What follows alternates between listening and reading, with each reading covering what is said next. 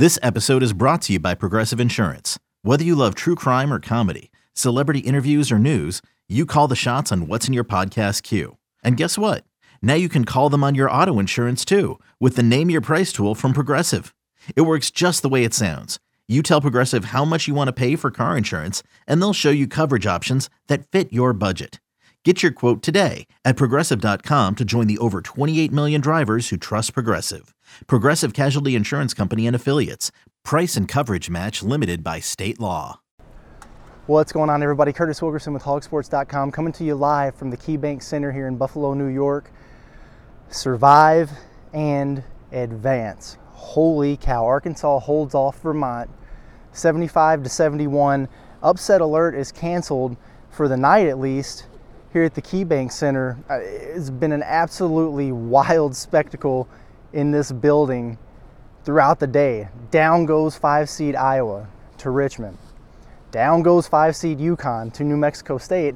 Arkansas was the nightcap tonight, and, and a lot of the national pundits had the Razorbacks pegged as the team that was going to get upset here in Buffalo.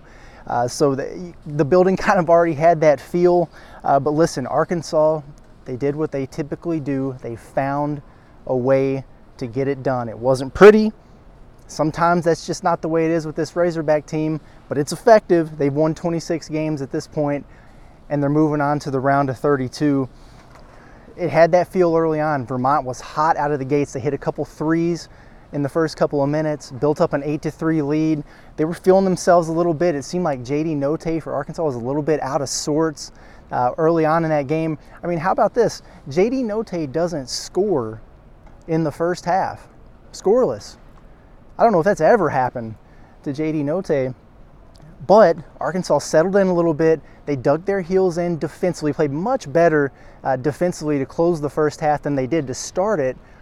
Battle back, tied the game, eventually took their first lead about 10 minutes in, but it was a 7 0 run at the end of the half that gave Arkansas a 34 27 lead going into the break, you had to feel pretty good about that given the circumstances. Some other guys stepped up, Devo, Stanley Umude. Uh, so, you know, Arkansas is up seven at halftime. You're thinking, man, you know, Notae is probably going to come back out here uh, and get on a heater in the second half. Maybe Arkansas can pull away from this thing and have a comfortable win. Wrong, because the Razorbacks never make anything easy, right? Vermont comes out right away. They go on a big run uh, actually take a 39 to 36 lead. They were down seven and went to up three in less than five minutes into the second half. And then there was a lot of back and forth in this basketball game until it looked like Arkansas was finally going to make that final push and pull away. They got up by nine points with a little over four minutes remaining. Here comes Vermont again. You know, Ryan Davis, uh, the big man, had been on a heater. He hit four three pointers. Ben Shungu.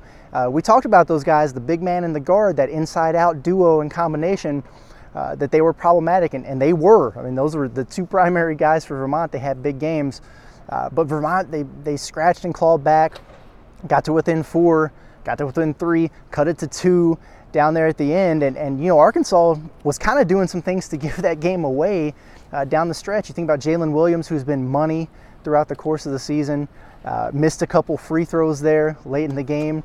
Uh, JD Notae slipped, got called for a travel with about 43 seconds left. That gave Vermont the ball back when, when they were down four. So it kind of added some life, gave them a breath of fresh air uh, to keep on going there. So whew, then you got Arkansas inbounding the ball uh, with nine seconds left. JD Notae kind of gets tied up there in the corner.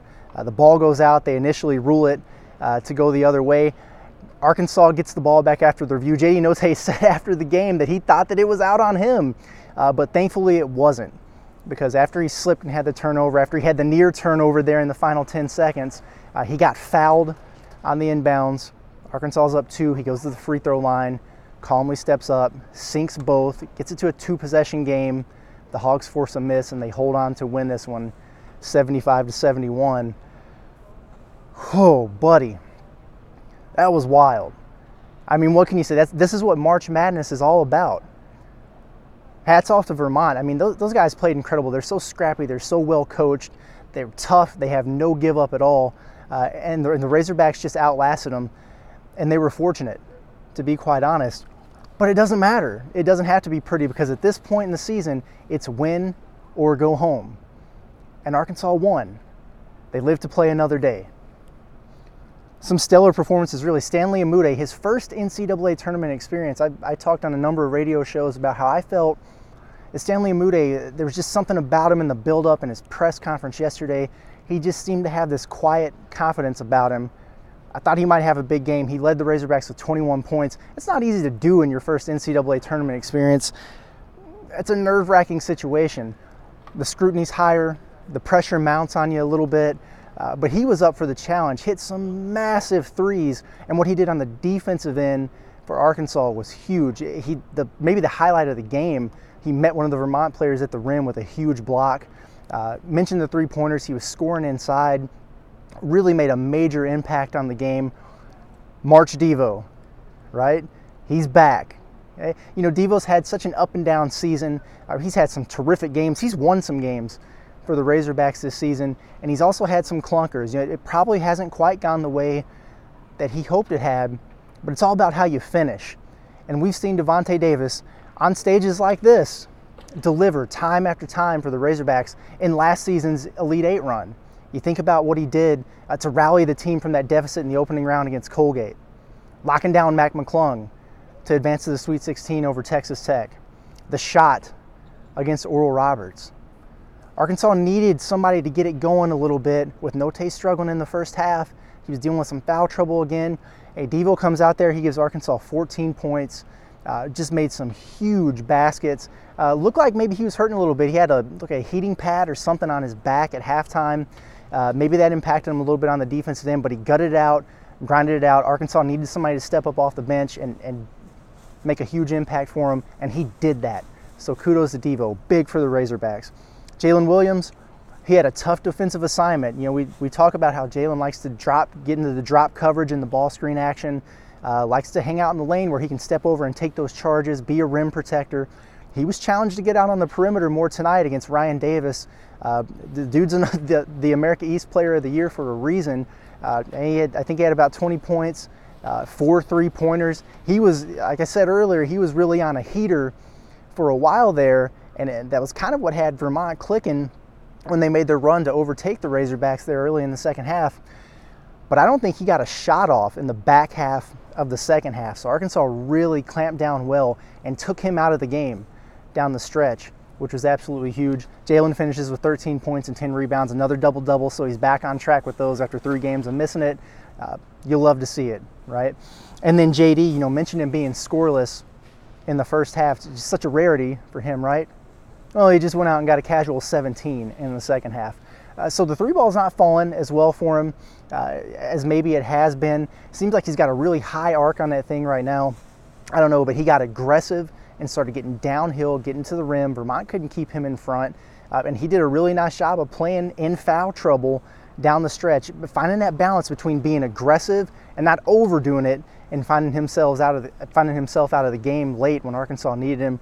Uh, you know, a, a, terrific job you know, like I said, he made that turnover there at the end. Uh, he looked a little, little shaky, maybe a little rattled, uh, but he wasn't because he stepped up and knocked down those decisive free throws. We've seen it from him time and time again. You think about a night like tonight, the pressure that comes uh, with this atmosphere, with the situation that Arkansas was in, and I think back to the stretch that Arkansas had during the regular season to close it out, where they played nine quad one opponents in 10 games. You think about some of those moments the Auburn game in overtime, outlasting Tennessee, the one point victory against Kentucky, those battles against LSU, all those things matter.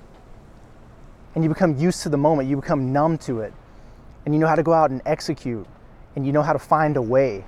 That looms large for the Razorbacks. There was nothing that happened tonight that this group hasn't seen this season. And you add to that the NCAA tournament experience that the guys had. You, you think about some of the big performers tonight JD, Jay Will, Devo, those guys were some of the main catalysts for what Arkansas had going on. And then you had the big performance from Stanley Umude. Fantastic job. Now, Arkansas advances. We all kind of thought maybe it was going to be UConn, the five seed, coming out of the Big East. They were 23 and 9. They ran into a little bit of a buzzsaw tonight with the New Mexico State Aggies, who are now 27 and 6, and, and knocked off UConn in a thriller in a game that they really controlled uh, for most of the way. They match their physicality. They really get in you defensively. uh, and, and, make you work. They'll get in the passing lanes, and they've got uh, an absolute baller on the wing in Teddy Allen. He had nearly 40 tonight against New Mexico State. He can score it in a variety of ways. He's a big physical guy, can shoot the three, hit the circus shots, get to the rim, crafty finisher. He's got some Mason Jones to his game. It's kind of who he reminded me of when I was watching him. So that's going to be a big assignment for Arkansas. Uh, going into the round of 32, the Hogs are one win away from making it back to the Sweet 16, which would be all the way across the country, three time zones, over to San Francisco, where they would play the winner of Gonzaga and Memphis. But you got to take care of business against the Aggies first. It's going to be exciting. We're going to preview that thing for you tomorrow. Uh, we've got Eric Musselman. We've got the players again for another interview tomorrow afternoon. Uh, so stay tuned at hogsports.com for all of our coverage. Whew. Thanks for joining me on the ride. It's been Curtis Wilkerson with Hog Sports. As always, appreciate you guys. Congratulations to the Razorbacks. They survived and advanced once again. Jeremy Renner returns to Paramount Plus for a brand new season of the original hit series, Mayor of Kingstown. My job is to create a balance, avoid a war. From executive producer Taylor Sheridan, co creator of Yellowstone. There's some new players in town, and they brought the plague. And Antoine Fuqua, director of Training Day. I know it's always been a war zone, Mike, but this is next level. The mayor is back in business. Are you warning me? You're going to find out.